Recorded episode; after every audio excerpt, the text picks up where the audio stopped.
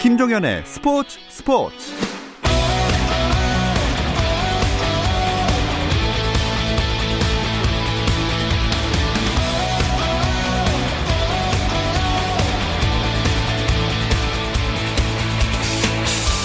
스포츠가 있는 저녁 어떠신가요? 아나운서 김종현입니다. 오늘 하루 스포츠계를 돌아보는 스포츠 타임라인으로 김종현의 스포츠 스포츠 출발합니다.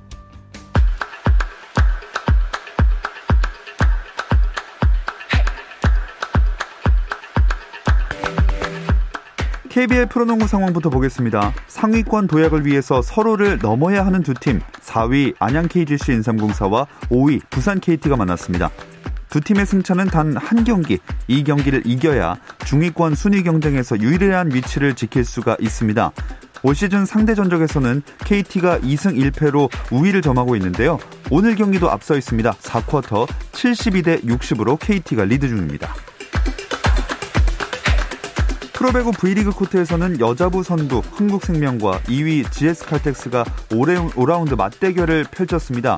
2위 GS칼텍스가 세트스코어 3대0 셧아웃 승리를 거뒀지만 순위는 그대로 1위 흥국생명, 2위 GS칼텍스입니다. 남자부에선 4위 우리카드 대 최하위 삼성화재의 경기가 진행 중인데요. 세트스코어 2대 0으로 우리카드가 앞서고 있고 3세트에서도 22대 16으로 경기 승리에 한 발 더 가까이 다가서 있습니다.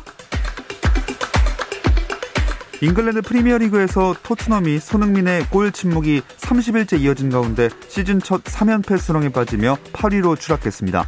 토트넘은 프리미어리그 22라운드 홈경기에서 전반 24분 조르지뉴에게 내준 페널티킥 결승골을 만회하지 못하고 0대 1로 졌습니다.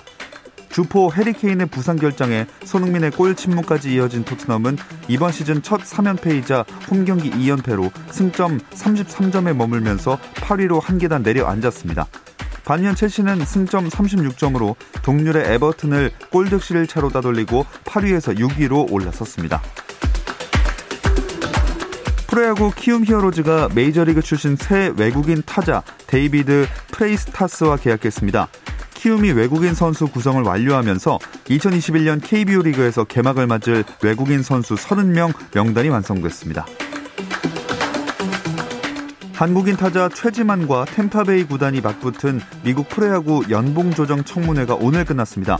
최지만은 올해 연봉으로 245만 달러를 요구한 데 비해 템파베이 구단은 185만 달러를 제시했고 60만 달러의 이견을 좁히지 못한 양측은 결국 3명의 위원으로 구성된 연봉 조정 위원회로 향했는데요. 결론은 하루 뒤인 내일쯤 나올 것으로 예상되고 있습니다. 미국 프로농구 NBA에서는 골든 스테이트 워리어스가 댈러스 매버릭스를 147대 116으로 완파했습니다. 골든 스테이트는 켈리 우브레 주니어가 자신의 한 경기 최다 득점인 석점슛 7개를 포함해 40득점 8리바운드로 팀 승리를 이끌었고 스테픈 커리도 석점슛 4개 포함 28득점 3리바운드 6어시스트를 기록하며 맹활약했습니다. 댈러스는 돈치치가 27득점 6리바운드 6어시스트로 분전했지만 팀 패배를 막기에는 역부족이었습니다. 한편 르브론 제임스가 트리플 더블을 작성한 LA 레이커스는 덴버 너기츠에 114대 93, 21점 차의 승리를 거뒀습니다.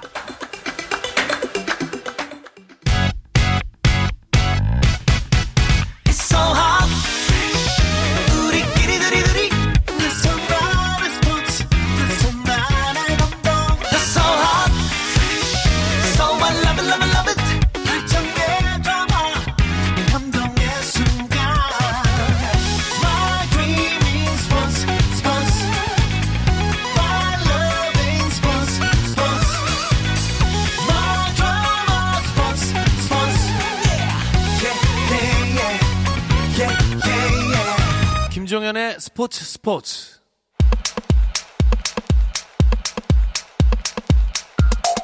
금요일 저녁의 축구 이야기 축구장 가는 길 시작합니다. 서우정 축구 전문 기자 스포츠조선 박찬준 기자와 함께합니다. 안녕하세요. 안녕하세요. 안녕하세요. 자 클럽 월드컵 얘기부터 해봐야 할 텐데 울산이 어젯밤 1차전을 치렀어요. 네, 어제 이제 한국 시간으로 밤 11시에 어, 카타르 도하에서 멕시코 그러니까 북중미를 대표하는 팀이죠. 예, 멕시코의 굉장히 강자인 티그레스와 어 2라운드 그러니까 우리로 치면은 이제 준결승으로 가기 위한 네. 대진을 펼쳤는데 아쉽게 울산이 선제골을 놓고도 어, 지키지 못하면서 2대 1로 패배를 했습니다. 전체적인 경기 내용은 울산이 상당히 선전했다라고 평가를 할 수 있는데 역시 김기희 선수가 전반 24분 만에 선제골을 놓고 그것을 오래 지켜가지 못한 그런 네. 흐름 때문에 역전패의 빌미가 됐던 것 같고 홍명보 감독이 일단 우리 선수들은 굉장히 잘했지만 몇 가지 조금 아쉬운 부분이 있었다라고 총평을 했습니다. 네.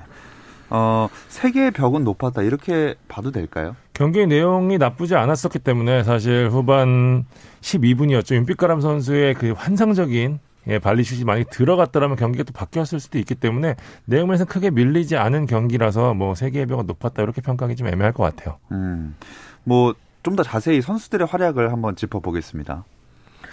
역시 그 지금 울산의 상황이 그렇게 썩 좋은 건 아니었습니다. 이 12월에 챔피언스리그 격전을 치르고 국내로 돌아와서 2주간의 자가격리 기간이 필요했었고요. 네. 또그 사이에 어, 또 스쿼드의 전체적인 변화, 무엇보다 감독을 교체하면서 팀의 어떤 전술적 컬러나 새로운 조직력을 준비하는 부분들이 어려웠고 게다가 이번 클럽 월드컵에는 이청용, 고명진, 이동경, 홍철 등 좀 팀의 주전급 선수들이 부상으로 또 합류하지 못했거든요.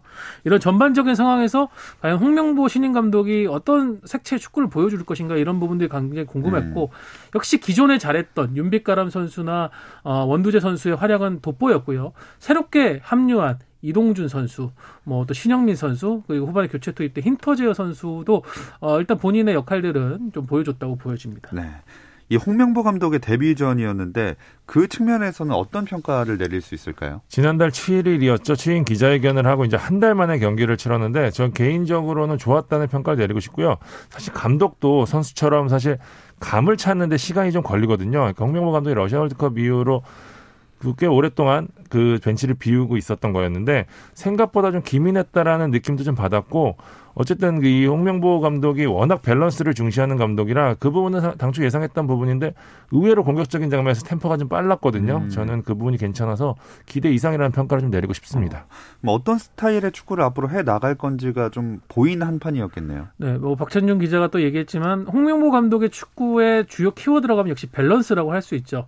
어, 공격, 수비 양면에서 굉장히 단단한 합리적인 선택을 하는 축구를 펼치고 어제도 역시 홍명보 감독의 전술적 플랜 A라고 할 수 있는 4-2-3-1이 가동되면서 신형민, 원두재 투 보란치 형태의 축구를 했는데 이 두 선수가 멕시코 티그레스 선수들의 어, 파상 공세를 상당히 잘 저지를 했습니다. 음. 하지만 다만 공격으로 전환되는 부분에서 홍명보 감독도 지적했지만 세밀함이 조금은 아쉬웠고요. 이 부분은 근데 시간이 조금 더 필요한 문제인 것 같아요. 지금 공격진이 가장 변화가 지금 많은 어, 구성들이거든요. 네. 어제 같은 경우에도 김지현 선수가 최전방을 기본적으로 맡고 이동준 선수가 맡고 뭐 윤빛가람 선수가 패스가 조금 더 후방으로 잘 연결했다고 하면 위협적인 공격을 펼칠 수 있었을 건데 이런 홍명보 감독이 탄탄한 밸런스를 중심으로 하고 빠르게 공격으로 전환하는 축구를 보여줄 거라 색깔 어제 티그레스전에서 분명 음. 확인됐습니다. 자 앞으로가 더 기대될 울산의 모습인데요. 울산의 클럽 월드컵 일정이 여기서 끝나는 건 아니죠? 네, 5, 6위 결정전이 남아 있습니다. 8일 오전 0시 아르 알 아흐메드 빈 알리 스타디움에서 알두하일과 경기를 치르고요. 5위를 하면은 150만 달러, 우리 돈으로 16억 원이 되고 만약에 이 경기 질 경우에는 100만 달러, 우리 돈으로 11억 원이거든요. 그러니까 5억 원 차이가 나니까 이길 이유가 더 있다고 보시면 될 것 같아요. 예. 상당히 큰 돈입니다. 5억 네. 원. 이 클럽 월드컵 자체에 대한 얘기를 한번 해보겠습니다. 이 클럽 월드컵의 역사는 얼마나 되죠? 원래 이제 클럽 월드컵 이전에는 유럽과 남미 두 어떤 세계 축구 양대 산맥에서 누구가 더 강할까라는 예. 궁금증이 있었으니까 그 부분을 과거에 일본에 있던 이제 인터컨티넨탈 컵이라고 해서 이제 세계 최강자를 가리는 그런 축구를 했는데 피파에서 이 대회를 본격적으로 한번 세계 6대 6의 클럽 최고 클럽들 참가하는 대회로 해보자라고 네. 하면서 이제 2000년에 시작을 했어요. 그래서 2000년에 브라질에서 초대 대회를 했는데 2001년부터 2004년까지 또 대회가 진행되지 못했습니다. 그러다가 이제 본격적으로 2005년부터 클럽 월드컵이 출발했다고 할 수 있고요. 지금 현재는 7개 팀이 참가를 하고 있는데 2022년 대회부터는 이 클럽 월드컵을 더 확대할 계획입니다. 어. 피파가 24개 팀이 참가하는 대회를 확대하면서 총 상금도 더 늘리려고 하고요. 어, 그때부터 이제 중국에서 열리게 될 예정 인데 음. 어, 이렇게 된다면은 국내에서도 더 많은 팀들이 클럽 월드컵에 참가할 수 있는 기회 그리고 동기부여가 생길 것 같습니다. 네. 자, 20년이 좀 넘은 이런 시기 동안 펼쳐졌는데 유럽 팀들의 우승 횟수가 가장 많았겠죠. 총 치러진 대가 16번인데요. 그중에 유럽 팀이 무려 12번의 우승을 차지했습니다. 레알 마드리드가 총 4회 우승으로 대회 최다 우승팀의 영광을 안았고요. 2014년 첫 우승하고 2016년 그리고 18년까지 3년 연속 우승을 차지했고요. 바르셀로나가 3회, 그다음에 브라질 코린치안스가 2회로 뒤를 잇고 있습니다. 이번에 대회 참가하는 유럽 챔피언 바이에른 뮌헨이 2013년 대회 당시에 전승으로 우승을 차지했고요. 남미는 총 4번 우승을 차지했는데 공교롭게도 모두 브라질 클럽들이 차지했습니다. 음. 자, 레알 마드리드가 최다 우승팀이면 여기에 호날두가 또 많은 역할을 하지 않았겠습니까? 네, 호날두 선수가 7골로 이 클럽 월드컵 최다 득점자 기록을 갖고 있습니다. 2008년 맨체스터 유나이티드 소속으로 참가해서 당시 한 골을 기록했고 2016년부터 레알 마드리드가 3회 연속 참가를 했었거든요. 그렇게 되면 또 6골을 터뜨렸었고요. 어, 호날두 선수의 뒤를 이어 가레스 베일 6골, 루이스 수아레스와 리오넬 메시가 5골로 잇고 있지만은 아무래도 이 클럽 월드컵 참가라는 게 유럽에서 남미에서 기본적으로 챔피언을 차지를 해야 참여할 수 있는 상당히 어려운 진입 장벽이 있기 때문에 이런 호날두의 기록이 앞으로 또 깨지기도 쉽지 않을 것 같습니다. 네. 이 올해 클럽 월드컵 대진표랑 관전 포인트 다시 한번 짚어볼까요? 울산을 꺾은 티그레스가 이제 남미 챔피언이죠. 파우메이라스와 이제 4강전을 치르고요. 알두하일을 꺾은 알 아흘리가 유럽 챔피언 바이에른 뮌헨과 또 다른 4강을 치릅니다. 여기서 이제 4강전 패자가 3위 결정전을 치르고요. 4강전 승자 간의 결승전이 진행되는데 역시 이제 지난 유럽 챔피언스 리그에서 압도적인 우승, 모습으로 우승을 차지했던 바이에른 뮌헨의 우승 가능성이 가장 높거든요. 여기 이제 파우메라스가 얼마나 대항마로 모습을 보일지 혹은 뭐 아시아 혹은 북중미세가 이변을 일으킬지 보시는 게 관전 포인트일 것 같습니다. 네, 사실 초창기에는 좀 이벤트성의 대회였던 것 같은데 앞으로 팀도 확대된다고 하니까 더욱더 치열해지는 모습 기대해 보겠습니다. 울산은 그나저나 어제 1차전 앞두고 이동준 선수 영입 공식 발표했는데 훈련에는 이미 합류한 상태였잖아요. 네, 1월 초에 이제 홍명보 감독이 취임하고 첫 훈련을 했을 때도 이동준 선수는 합류해 있었어요. 사실 이동준 선수가 부산 소속으로 꾸준히 지금 프로 무대 와서 뛰고 있다가 올 시즌 이제 울산 유니폼을 입으면서 첫 이적을 했는데 그 약 3주가 넘는 시간 동안 울산에서 훈련하고 연습 경기 뛰고 모든 걸 다 하고 있고 뭐 출국 사진에도 나오고 하는데 아, 네. 공식적인 발표를 못했습니다. 거기다가 2월 3일은 아, 2월 2일은 이동준 선수의 생일이었거든요. 아. 구단에서 생일을 축하하는 사진까지도 아, 올렸는데 아, 정작 공식 발표는 어제 경기를 앞두 2월 4일 낮에 발표를 했는데 이게 이동준 선수가 올 시즌 울산에 오게 되는 방식 자체가 이제 기존의 울산 선수 3명과 이제 트레이드된 3대 1 방식의 트레이드였습니다. 부산이 이제 새롭게 데려온 정운성, 이상원, 최준 선수와의 계약을 개별적으로 다 진행하는 게 완전히 다 이루어지지 않으면서 그러다 보니까 이제 부산이 좀 완료되고 나서 이동준 선수 같이 발표하길 기다렸는데 부산 쪽이 잘 이루어지지 않으면서 이동준 선수의 발표도 3주 이상이 걸렸고요. 음. 결국 부산이 어제 이제 정운성 선수 첫 발표를 하면서 이동준 선수 첫 발표도 울산이 하게 됐습니다. 아하. 이 뭐 다 완료가 됐으니까 혹시나 하는 얘기인데 막 이렇게 다 해놓고 어그러지진 않았겠죠? 이 사실은 그 이상원 선수가 부산행에 대해서 좀 어, 좀 약간 반감을 좀 갖고 있어가지고 그 부분에서 좀 살짝 문제가 있었거든요. 어. 지금 어쨌든 발표가 난 거를 보면은 어느 정도 마무리가 됐기 때문에 한 게 아닌가 좀 싶습니다. 음. 자, 그 외에도 이번 주 내내 오피셜 계속 이어졌습니다. 네, 뭐 오늘만 해도 또 외국인 선수들 소식들이 많이 펼쳐지고 있고 특히 성남이 아, 무려 신장이 2m 3cm. 어. 예, 공격수 페이잘 뮬리치 선수라는 이 세르비아 선수를 오늘 여기 발표했는데 흥미로웠던 게 2m 3cm라고 공식 발표가 됐는데 오늘 오전에 메디컬 테스트를 해보니까 2m 5cm로 나왔다고 아, 합니다. 예, 실제로 더 컸던 네. 거죠. 그래가지고 굉장히 구단에서 놀랬다고 합니다. 뭐 2m 5cm면은 농구 같은 농구나 배구 같이 정말 높이가 중요한 스포츠에서도 상당히 장신인데 그렇죠. 어, 역대 K리그 최고의 장신 선수가 어, 합류를 하게 됐습니다. 아. 자, K리그 이적 시장 마감 시한은 좀 더 남아 있으니까 아직도 좀 남아 있는 것들 곧 나올 것들이 있겠죠. 이제 외국인 선수 왜냐하면 이제 계약을 했지만 비자 문제로 발표가 나지 않은 외국인 선수가 이제 꽤 많이 남았고요. 또 이제 22세 룰이 좀 바뀌면서 22세 선수들에 대한 니즈가 각 팀들이 굉장히 많거든요. 음. 이 선수들에 대한 이동 그리고 이제 몇몇 선수들 정도만 이제 남았고요. 거의 대부분의 이적은 마감이 됐다고 봐도 될 것 같아요. 네. 지난번 몇 주 전에 저희가 했을 때 박찬준 기자만 앞으로 이런 선수들 계약할 것이다 얘기하고 서우정 기자 시간이 없어서 못 들었는데 네. 오늘 남은 것 중에 혹시 꺼내놓을 만한 거 있습니까? 어, 얘기를 오늘 저희가 이제 지금까지 울산 얘기를 많이 했는데 울산이 아직 외국인 선수 한 자리가 비어 있습니다. 네. 원래는 이 포지션에 이제 브라질에서 활약 중인 수준급의 윙어를 보강하려고 했는데 이 영입이 좀 무산되면서 최근에 급격하게 틀었거든요. 그래서 지금 노리고 있는 선수가 아, 유럽의 조지아 의 국가대표 음. 윙어인 발레리 카자이슈빌리 선수와 지금 협상이 진행 중입니다. 아직 완료 단계는 아니지만은 어제 어제 이제 원래 이제 울산에 뛰고 있던 비욘 존슨 선수가 MLS의 FC 몽레알로 이적을 했거든요. 네. 그렇게 되면서 정리가 되면서 이 카자이 슈빌리 선수 영입도 진행이 될 것 같은 이 선수 MLS에서 뛰었었고 음. 네덜란드 비테스에서도 활약을 했고 상당히 기량적으로 좋은 선수로 알려져 있습니다. 네. 자, 한편 이번 주는 이승우 선수가 축구 기자분들을 또 바쁘게 만들었습니다. 그렇습니다. 잠자마자 이적 시장에 이제 대형 떡밥이 던져진 셈인데요. 예, 이게 이승우가 사실 올 수도 있다는 얘기가 이적 시장 초반부터 좀 나오기는 했었는데 어쨌든 이 부분이 K리그로 온다, K리그 행 유력 이런 음. 얘기가 나오면서 좀 약간 좀 긴박하게 흘러갔었는데 어쨌든 이제 K리그 어쨌든 한국 축구 이제 최고 스타 중 하나잖아요. 이 선수가 K리그로 복귀할 수 있다는 얘기였던 만큼 거치에 주목을 했었는데 어쨌든 빨리 마무리가 됐습니다. 이승우 선수는 K리그 대신 포르투갈 일부 포르티모넨스행을 확정했습니다. 음. 아까 말씀하시던 초반에 이미 그 올 수도 있다는 소문이 처음부터 돌았다 하셨는데 그럼 기자분들은 어느 정도 얘기는 있었던 거네요. 네, 기본적으로 12월부터 지금 이승우 선수가 소속팀에서 이제 명단에 들지 못하는 상황이 장기화됐죠. 그렇게 네. 되면서 역시 어, 좀 이적을 노릴 수밖에 없었고 유럽 내에서의 운신의 폭은 처음에는 그다지 크진 않았어요.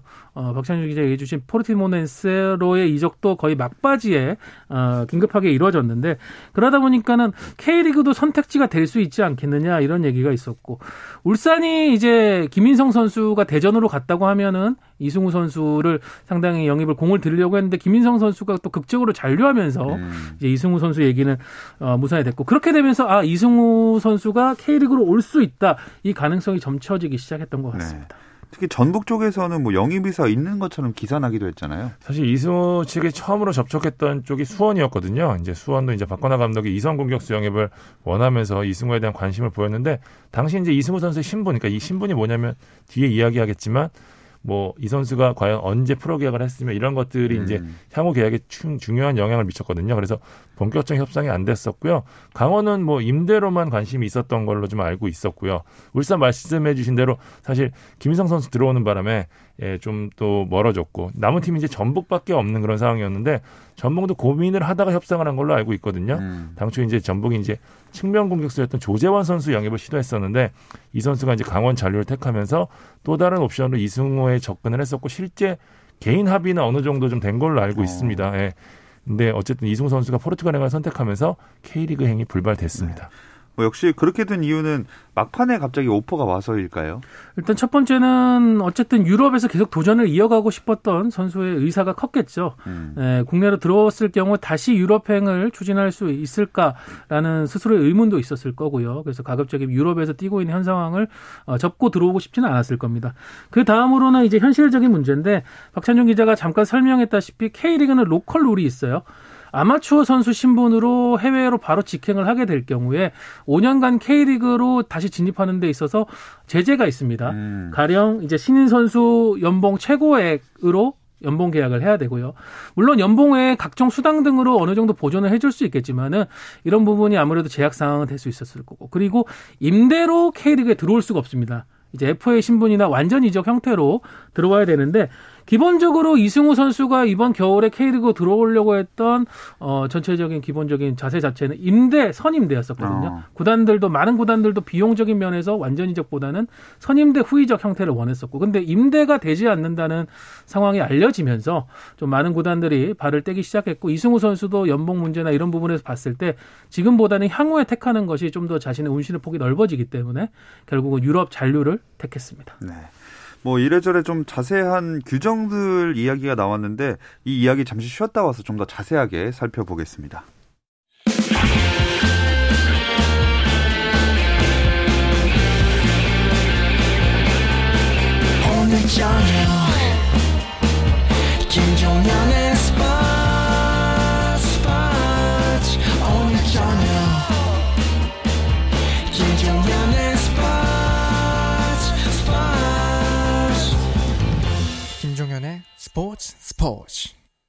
금요일 밤의 축구 이야기 축구장 가는 길 듣고 계시고요. 스포츠조선의 박찬준 기자, 서우정 축구 전문 기자와 함께하고 있습니다. 야구 같은 경우는 KBO 리그 안 거치고 해외에 갔다가 국내로 오면 그걸 적용되는 규정이 따로 있는데 K리그도 그런가 봐요. 방금 서우정 기자가 얘기한 내용인데요. 이른바 5년 룰이라고 하는데 그러니까 원래 해외 진출 선수에 대한 K리그 등록 금지 규정이 있었는데 2015년에 이게 폐지가 됐습니다. 조금 완화된 유사 규정을 신설했는데요.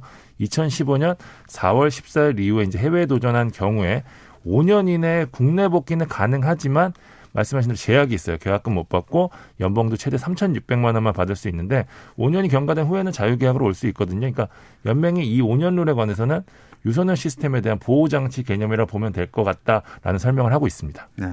그럼 이승우 선수 같은 경우에는 프로 계약 체결 시점이 중요하게 되는 거잖아요. 네, 결국 이번에 들어오진 않았지만 만약에 들어오려고 했다면은 이제 계약 기점으로 2016년 2월 당시 이승우 선수가 어, 성인 계약을 맺고 있었다는 것이 증빙이 돼야 되죠. 네. 그 증빙이 되는 부분이 국제 이적 동의서, I, 우리가 ITC라고 하는데 그 국제 이적 동의서의 발급 시점을 확인할 수 있을 건데 2016년 2월에 이승우 선수는 FC 바르셀로나 B팀에서 뛰고 있었습니다. 이 팀이 2군 팀이긴 하지만 어, 스페인 하브리그 뛰고 있는 성인 팀 개념이었어요. 다만 당시 이승우 선수의 신분이 성인 계약을 맺고 뛰고 있는 선수냐 아니면 유스 소속인데 이제 소속만 이관이 돼가지고 이제 B팀에 와서 경기를 뛰었던 것이냐. 이것을 이제 ITC 국제이적 동의서로 확인할 필요가 있었는데 최종적으로는 뭐 이승우 선수가 지금 유럽에 잔류했기 때문에 그 부분을 들여다볼 필요는 없겠지만은 향후에 이런 케이스가 또 발생할 경우에는 아, 결국은 성인 계약 시점을 확인을 해봐야 되겠죠. 이런 케이스가 금방 발생할 수도 있을 것 같기 때문에 또 짚어봐야 하는 게 백승호 선수도 K리그행 이야기 나오고 있잖아요. 맞습니다. 이제 백승호 선수 이 단독 보도가 나왔는데요. 단, 단독 보도 제목이 이제 전북행 타진이었는데 딱 그 제목대로라고 생각하시면 될 것 같아요. 아직 협상 테이블이 열린 건 아니고요. 하지만 분명히 관심이 있어서 백승호 쪽의 상황이나 조건을 알아보고 그다음에 향후 이야기를 나누고 있는 건 사실인데 그뭐 어, 일각에서 이제 뭐 찔러봤도로 뭐 이런 얘기하는데 뭐 정확하게는 알아봤도로라고 생각하시면 될 것 같고요. 예, 백승호 선수가 K리그 이적에 관심이 없는 건 아니거든요. 그러니까 가능성은 있고 상황은 좀 더 지켜봐야 할 것 같습니다.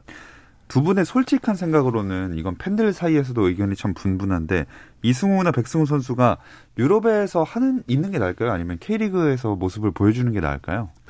어, 뭐, 이승우 선수는 어쨌든 포르투갈에서의 도전, 유럽 도전을 이어가기로 했으니까 좀 논의를 하고, 지금 백승우 선수는 유럽 이적 시장이 문이 닫혔기 때문에, 어, 좀 선택할 수 있는 여지는 많지 않아요. 네. 그런 상황에서 이제 K리그는 등록 기간이 3일, 3월까지 돼 있기 때문에 지금 이적설 얘기가 나오는 것 같은데, 백승우 선수 상황이 지금 다름슈타트 소속인데, 어, 백승호 선수가 스페인에서 독일로 건너올 당시 본인을 상당히 믿어줬던 감독이 지난 시즌을 끝으로 교체됐습니다. 예. 현재는 마르쿠스 안판 감독이 다름슈타트를 이끌고 있는데 이게 좀 기용 방식이 너무 들쭉날쭉해요. 음. 예, 좀 백승호 선수 물론 어, 감독이 모든 선수의 출전을 배려해 줄 수는 없, 없지만은 백승호 선수에 대해서는 좀 유달리 혹독한 부분들이 있고 특히 최근 2주 사이에 4경기를 소화하는 강행군이 있었는데 백승호 선수가 모두 벤치에서 시작을 했습니다. 예, 그렇게 되면서 좀 이 상황이 백승호 선수로 하여금 지금 현재 안판 감독 체제에서 나의 어떤 미래가 좀 확신을 할 수 있을까 밝을까라는 고민을 던져준 것 같고 이것이 지금 K리그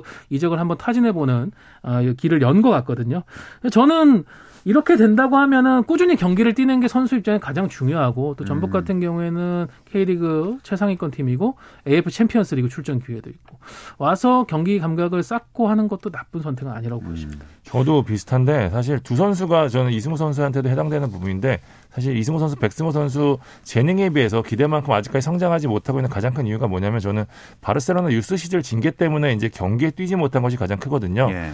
꾸준히 경기에 뛰면서 이제 그 재능을 폭발시킬 뭐 일종의 레버리지가 좀 필요한데 이승우나 백승우는 모두 유럽에서 자기들을 상황을 좀 보듬어 줄 수 있는 환경을 못 만났다는 생각이 좀 들거든요. 지금 같은 건 이제 꾸준히 뛰면서 자기들의 이제 어느 정도의 플레이를 완성시켜야 되는 단계인데 그런 이게 안 되다 보니 계속 선택도 조급해지고 여러 가지 좀 악수를 두는 상황이 되는데 저는 아예 한국에 와서 이 선수들에 대해서 아예 기회를 주고 좀 환경을 만들어주는 것도 나쁘지 않다고 생각하거든요. 뭐 어쨌든 나이가 어리기 때문에 뭐 이승우 선수 같은 경우에는 군면제도 받았고 그래서 향후에 오히려 유럽에 다시 진출할 수 있는 기회도 있지 않을까라는 생각이 들어서 저는 한국에 오는 것도 나쁘지 않은 선택이라고 보거든요. 네, 일단 어떻게든 어디서든 실력을 좀 끌어올려서 잘 뛰는 모습을 보고 싶습니다. 자, 다시 K리그 이야기로 돌아와서 K리그 팀들은 전지훈련 바쁜 일정 이어가고 있, 겠죠 네, 저보다는 박찬준 기자가 지금 최근에 어, 전지훈련 많이 취재하고 아, 왔는데, 그렇군요. 네, 하지만 확실히 지금 전지훈련을 취재하는 그 어떤 장벽이나 자유도가 코로나 이전보다는 어려워진 건 사실입니다. 네. 네. 뭐 그래도 다녀오셨으니까 짧게 얘기해 주시죠. 맞습니다. 예. 근데 서귀포는 사실 그 거제랑 제가 밑에 쪽 남쪽 남해 쪽 갔을 때보다는 조금 그래도 좀 제약을 좀 풀어주는 것 같더라고요. 그래서 음. 연습 경기도 지켜보고 왔고 확실히 연습 경기를 보니까 이제 좀 약간 마음이 좀 시원해지는 느낌. 어. 잔디 오랜만에 보고 그래가지고. 근데 어쨌든 다들 조심하는 분위기 속에 훈련을 하고 있고요. 제가 갔을 때 날씨가 너무 좋아서 사실 바람이 좀 불기는 했지만 선수들이 훈련하기엔 나쁘지 환경 않은 환경이라는 생각이 좀 들었습니다. 네.